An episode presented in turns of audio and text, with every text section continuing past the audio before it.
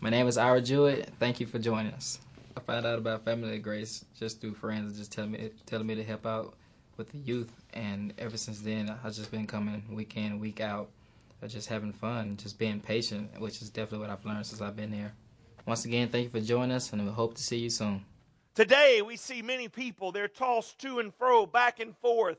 Because in their personal life, even though God has a vision for them, even though they have counted the cost and they said, Yes, we're going to proceed with this in our life, they have not laid the foundation. And so, therefore, their house, their life seems to be in shambles.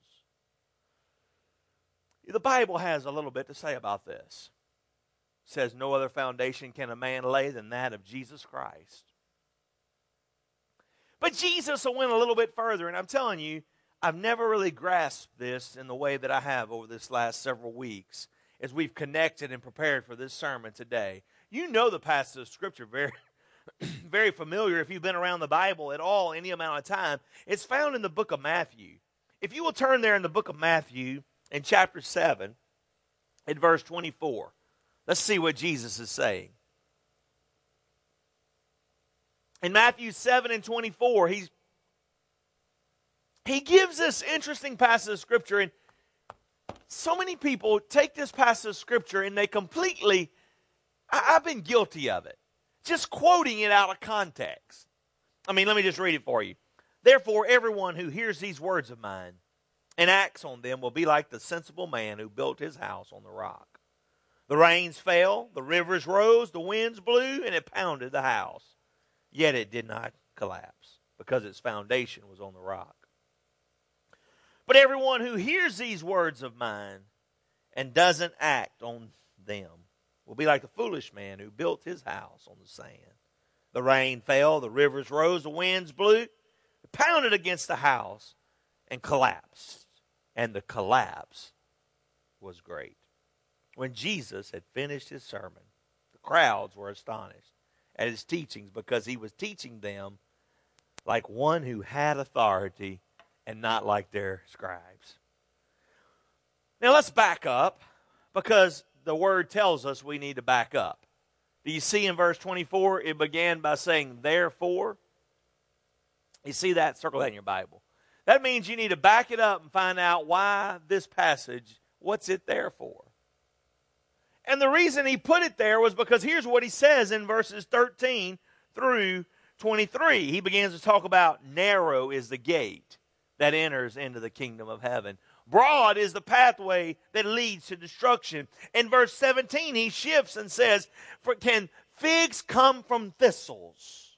In the same way, every good tree produces good fruit, but every bad tree produces bad fruit. He goes on in verse 21 and says, But not everyone who says to me, Lord, Lord, will enter into the kingdom of heaven. He says, On that day, many will say, Did we not prophesy in thy name? Did we not preach in thy name? Did we not teach in thy name? Did we not even drive out demons in the name of Jesus and do many miracles? Then I will announce to them, Depart from me, for I ever knew you. For I never knew you. There's another scripture that goes along with this. I didn't put it in your handout, but it's it's where the uh, uh, the men who saw uh, the apostles casting out demons. And, and they said, man, we want to do that and make a little money off of it. So they went out there and they began to cast out demons in the name of Paul, the name of Peter. And I love what it says uh, Jesus we know and Peter we know, but just who in the world are you?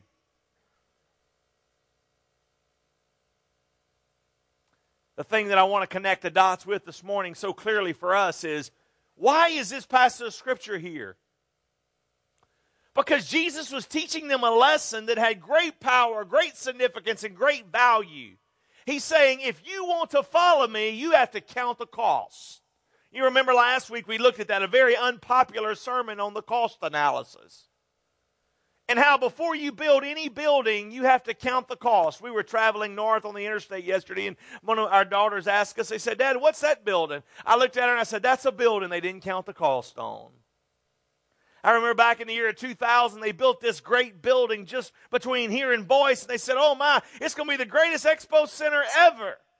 There'll be rodeos, there'll be events, there'll be restaurants, there'll be stores. Till this day, there is nothing. but a hollow building. And Jesus says, if you want to follow me, you got to count the cost in a day that we believe in easy believism that doesn't cost us much, Jesus says it will cost you everything. Well, let me don't repreach last week's sermon, but here's the thing that I want you to understand that when you count the cost and you decide to move forward, you must understand that to be a follower of Christ, to fulfill the purpose of God's plan for your life, then you also have to continue to walk out lordship in Jesus Christ. Say this with me Lordship.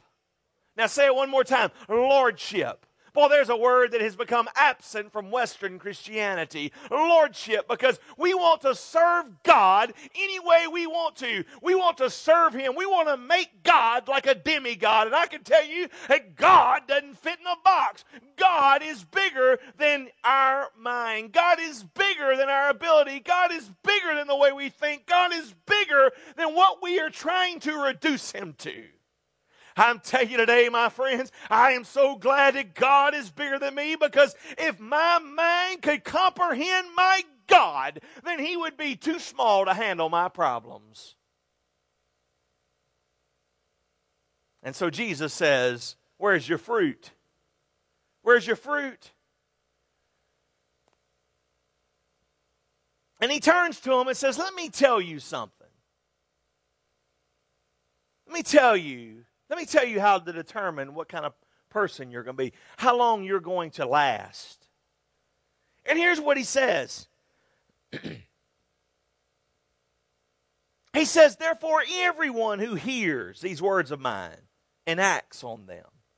Underline that in your Bible. Now, skip down again in verse 26. But everyone who hears these words of mine and doesn't act on them the first thing that I want you to jot down there in your notes is the things these men had in common. It's really in my sermon, but I want to draw a couple of parallels here. The things they had in common. They both, they both heard the same words of Jesus. They both heard the same message. They both heard the same gospel presentation. Narrow is the pathway that leads to eternal life. Broad is the pathway that leads to destruction. You don't have to do anything to make it to hell.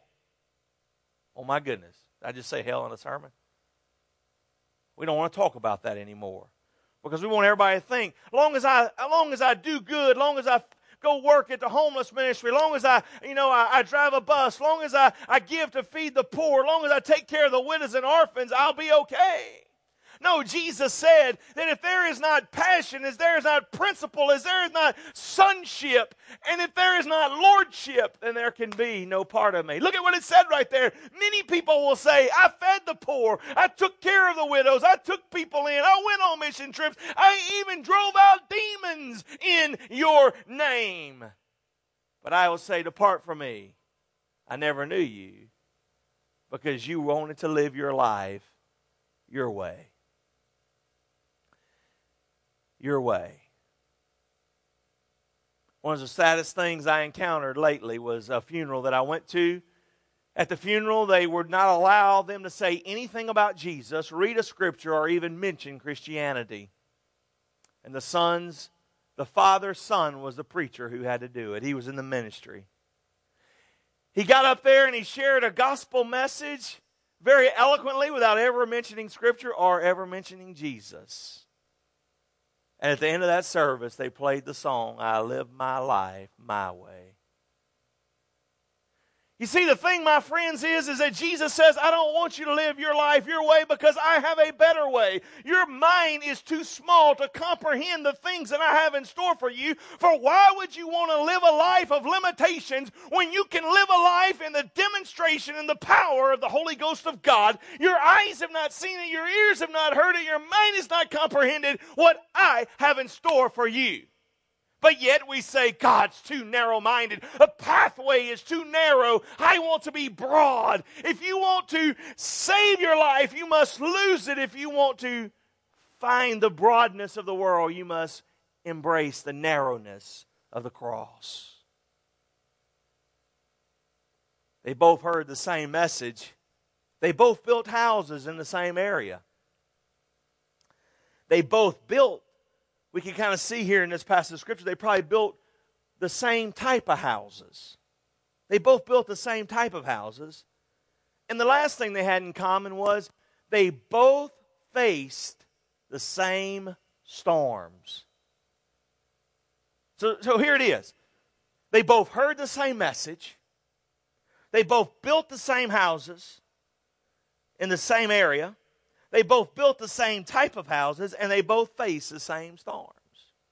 I mean, look at what it says right here. It says the rain fell. Skip down to verse 27. The rain fell. Go back to verse 25. The rivers rose. Go back to verse 27. The rivers rose. Go back with me to verse 25. And the winds blew. Verse 27. And the winds blew and it pounded the house. Look at verse 25. And it says, it did not collapse. Look at verse 27. It collapsed. A popular phrase in our culture today, in our neighborhoods, in our cities, is this in the United States is, I used to go to church. I used to serve the Lord. I used to do this and I used to do that. Why are they had beens? Why are they living in the past? There's people that still go to church, they still serve the Lord, but they're still living in yesterday. Why are they still living in yesterday? Talk to them about Christianity, and everything is past tense. Oh, I remember when I used to do that. I remember when the power of God was so strong. I remember back in the 50s when the power of God was so great. If the power of God was so great in the 50s, then why in the world have you not lasted 50 years later? Why in the world is it that most every mainline denomination is trying to figure out how do we keep our churches open? Because somewhere they didn't build on the rock. It didn't mean they didn't sing about Jesus, they didn't preach about Jesus, they didn't do all these things. Somewhere along the way, they begin to have a different focus. They begin to build on different things. And because of that, great was the fall. My brothers and sisters today, the things they had in common were very interesting. The most interesting thing, though, was they both heard the same message. So the difference was their will to obey their will to obey. The type of the foundation will determine the type of building you can build. Think about it. The type of the foundation that you lay determines the type building that you can build. It determines everything. It determines the length. The, I mean, you can't outrun your foundation. I mean, you can't get to the end of the slab and when they start erecting the wall, say, oh, you know what? Let me have another 10 feet on this room. Just lay it on top of the St. Augustine out there. Oh, that's that, that's good. That's that good coastal Bermuda grass. It'll hold up. The, no, no, no, no. The, the, the, the, the foundation, the footprint determines the length of the building. It determines the width of the building. It determines the height of the building. You say, how in the world can the, the foundation determine the height of the building? Because the deeper the foundation goes, the higher the building can go. Boy, I've had to live this out firsthand.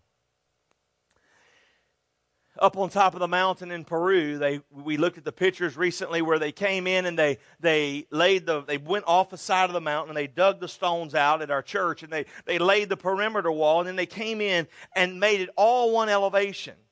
And so we had that investment and we conquered that, and great things were happening there. It's a 160 square meters. And so all of a sudden we began to talk about there's, there's this group of guys from Australia who's going to work towards putting us a little small building there, and we have to have the concrete laid for when they come. And so upon our first initial conversations, the slab was going to cost us about $3,000 okay, well, we can faith that much. And so we begin to have the conversations about that building. And, and all of a sudden, before I know it, the, uh, the money starts coming in from the outside and people's getting on board with it. And I go to the staff meeting two weeks later and I'm sitting there and they say, oh, Pastor, uh, if you want to accomplish your vision, the foundation is going to cost us $9,000.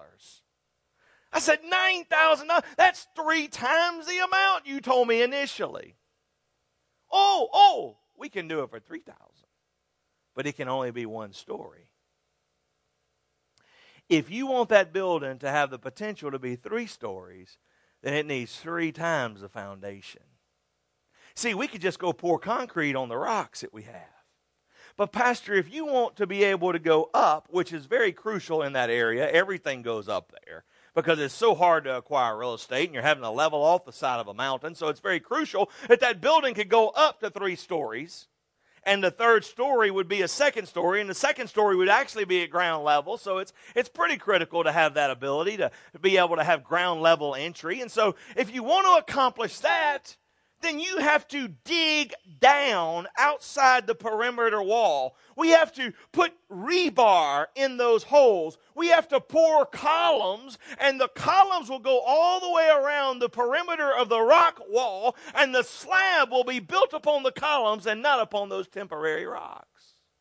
You see, Pastor, if you want to do that, you have to drill down. I said, okay, I love I love uh, I love staff meetings uh, via internet and and the and me struggling with the English language and trying to communicate with them in Spanish. And so all of a sudden I'm like, okay, here's what I want you to do. I want you to go back up to the top of that mountain, and I want you to I want you to find out how cheap can you get it done. Negotiate the price. Tell them no, we don't have nine thousand. Ask them if they'll do it for seven thousand. And the pastor and the and Margarita said, No, Pastor, no, no, no, no, no, no. Listen, we save money somewhere else. Don't be cheap on the foundation. I said, No, I'm not asking you to. I'm not asking you to be cheap on the material. I am asking you to negotiate their price of labor. Don't cut any material. You see, today I believe many people have been cheap on the foundation when you start laying the foundation, you have to have the drawings. I mean, most people can't even see it when the dirt work starts taking place because there's nothing that defines it because there's just heavy equipment out there and you're just digging around in the dirt. And so there's nothing attractive about it. We've already talked about that. But the interesting thing is this that somebody has to be able to say, here's where corner one, two, three, and four are.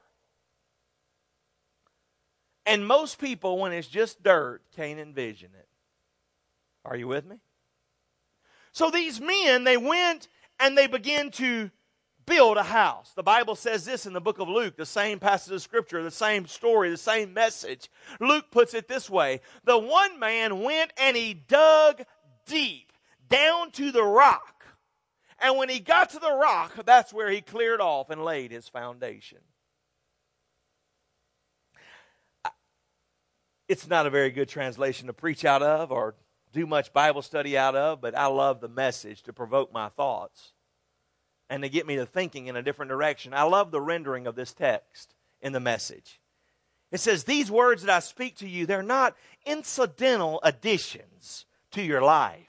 Stay with me. They're not incidental additions to your life like a homeowner would add improvements to improve your standard of living, but they are foundational words for you to build your life on if you will work these words into your life. But if you just use my words in Bible studies and you don't work them into your life, guess what? Great will be the fall. Wow! Wow, if you just use these Christian phrases in Bible studies and you pass them around house church and Sunday school and training union and small groups, no matter where they are, and you just have your Christianese, Christian cliches, it's just language that doesn't affect the foundation. But I am telling you today, and Jesus says, if you will take my words and build upon them. It will be the rock that will never roll. It will be the foundation that will stand the test of time. You have to make a decision who you're going to believe. You're going to believe what God says about you or what the devil does. Let me give you these couple of things here. The foundation determines the shape. We've talked about that already. The same way your spiritual foundation determine, determines your ability Look at this. The, the foundation determines the shape, it determines the length, the width, and the height, literally, of any building. Spiritually, it determines your ability, your stamina, your giftedness, and your spiritual gifts. Look at this. I'm going to say that again. The foundation determines the shape, the length, the width, and the height, literally, of any building. It also, spiritually speaking, determines the ability, the stamina, and the giftedness of your spiritual gifts. The second thing the foundation does is not only does it determine the shape, it determines the strength. It determines the strength of the building. It determines whether that building will stand against the pressure and stand against time. In your spiritual journey, the foundation that you are laying will determine your it will determine your ability to stand against the pressure of the world. The Bible says you will be hard pressed.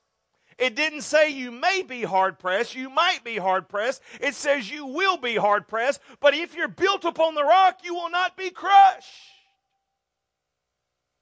You will not be crushed. This is not easy believism. This is not check the box and be in a secret movement of Christianity. It's check the box and stand up and be accounted for. And when the winds of the world start blowing, don't have one eye on the door figuring out how you're going to escape, but you stand there and you be resolved that you will die if need be on the winning side. Shadrach, Meshach, and Abednego said, He will deliver us, but if He chooses not to, if He chooses not to, let it be known that we went down on the fighting side of the victory. Let it be known that we didn't bow our heads with the rest of the minions who were caving to political correctness, who were caving to idolatry, who were caving to the pressures of the world. You let it be known that when all hell assailed, that I stood firm. I love the story of David's mighty men of valor, and it was Shimei who went, and the Bible says he defended his pea patch. He was the only one there. The Bible says that when the Philistines started coming, he went to that pea patch and he fought them off, and he fought them off. He fought them off so long, the Bible says that his hand stuck to his sword. He could open his hand, and the sword stayed in his hand. He said, I'll tell you something. I am going down on the fighting side of this victory. I am going to be resolved in my heart to follow Jesus. The foundation, the books you read, they may stir your emotional intellect, but if they don't stir the martyr of the foundation of your spiritual heritage, you've only had your ears tickled and not a foundation laid. It amazes me. I read a lot of popular books. A lot of them, if I said something about them, you would be offended because you think they're the greatest thing in the world of theology that you've ever seen. One of the most popular that I was skimming through was a book called Not a Fan. It's a great book if you're in a seventh grade Sunday school class. It's got all the words to say, I'm not a fan, I want to be a full follower of Jesus Christ. But the theology in that dude is about this deep. Yeah, we know how we ought to live, but when in the world is somebody going to tell me how to? Dietrich Bonhoeffer said this he said that Christ told us that we must come and die. If we come and die, then we shall live. Today we have so many had beens and used to be's because they hadn't laid the foundation. The thing about the foundation is not only does it determine the strength, not only does it determine the shape, but it determines the future. The foundation determines the function. I mean, the number three is the function. It, every foundation serves to its full potential the function. The shape of the foundation determines what it's going to be for. What will it be used for? Will the foundation be used? Will it be usable? Will it meet its full capacity? Here's a good example. You can walk outside and you say, Goodness gracious, when in the world are they going to do something with this parking lot? Well, as soon as we get the money. But you know what happened to that parking lot? When we first bought this property, we were meeting across town, in a little shopping mall, for a year. We had to figure out how we were going to pay for this, and so that back part where you ate lunch a couple of weeks ago, for the first two years that we owned this building, we leased it out to a trucking company. And he had five trucks, five 18 wheelers. And that's where he did all the maintenance on them. So we moved in this building, man. We were having shop, church up front, and they were doing shop out back. I mean, it was a lot of good money. I mean, thousand dollars a month. I mean, hey, we, we needed every penny we could get and then some. But what happened was for a now, now stay with me. For a short term gain, we sacrificed a long term investment. That's where you say, "Oh, preacher, come on," because this is where it gets really good. You see, there was such a need for a short term gain that all the money we gained in the short term will cost us in the long term to finally get that thing fixed out there. Probably more than we ever gained in rent will cost us to fix the parking lot and the damage that those five trucks caused from running across that parking lot time and time again. The interesting thing is this the foundation strength determines its function. If you want to have a parking lot that you run big trucks across uh, every day, then it needs to be a whole lot more than asphalt and four inches. Whenever we poured all this concrete out there, the contractor said, Pastor, you need to put six inches. I did like this six inches. Oh, man, six, I can't afford six inches. He said, Do you want it to look like the rest of your parking lot? I said, Six inches it'll be. The depth of the foundation determines the function of the future. Now, you can run cars across that stuff all the time. But if you want it to handle the load, if you want it to handle the pressure, you must dig down deep, lay it on the rock, and apply some substance. Same thing with your spiritual life. Last thing, the foundation determines the future the ability to expand and the ability to last. Many people won't buy homes in our area today because the foundation needs repair. And now, the faultiness in the beginning affects the future of the building. Same thing in Peru. I just shared it already. Do you want to have a one story building? Or do you want to have a three story building? Now, right now, in a short term gain, it would be it makes no sense for me to try to invest hopefully seven or eight thousand if we can negotiate the price down. But let's just say if we don't, it makes no sense right now to invest to invest three times the amount for something that's way down the road in the future. But see, what you don't understand is to get the side of that mountain level, it costs us $2,500. So, if I build a one story building, I move over and I clear the spot of the mountain, I level it up, that's $2,500. And then I move over to get the third story later, guess what that is? $2,500. Uh, that's pretty close to the amount it would cost us. so the question is once again, do I sacrifice for short term gain a long term investment?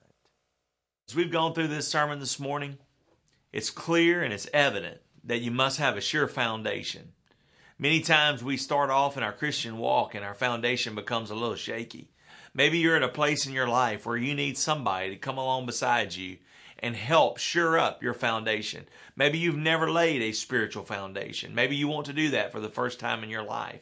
If you'd reach out to us at Family of Grace, it would be one of our highest honors to be able to come along beside you and help you become sure, solid, and steadfast in your walk with your Savior, Jesus Christ. I hope this message will help change the direction of your life.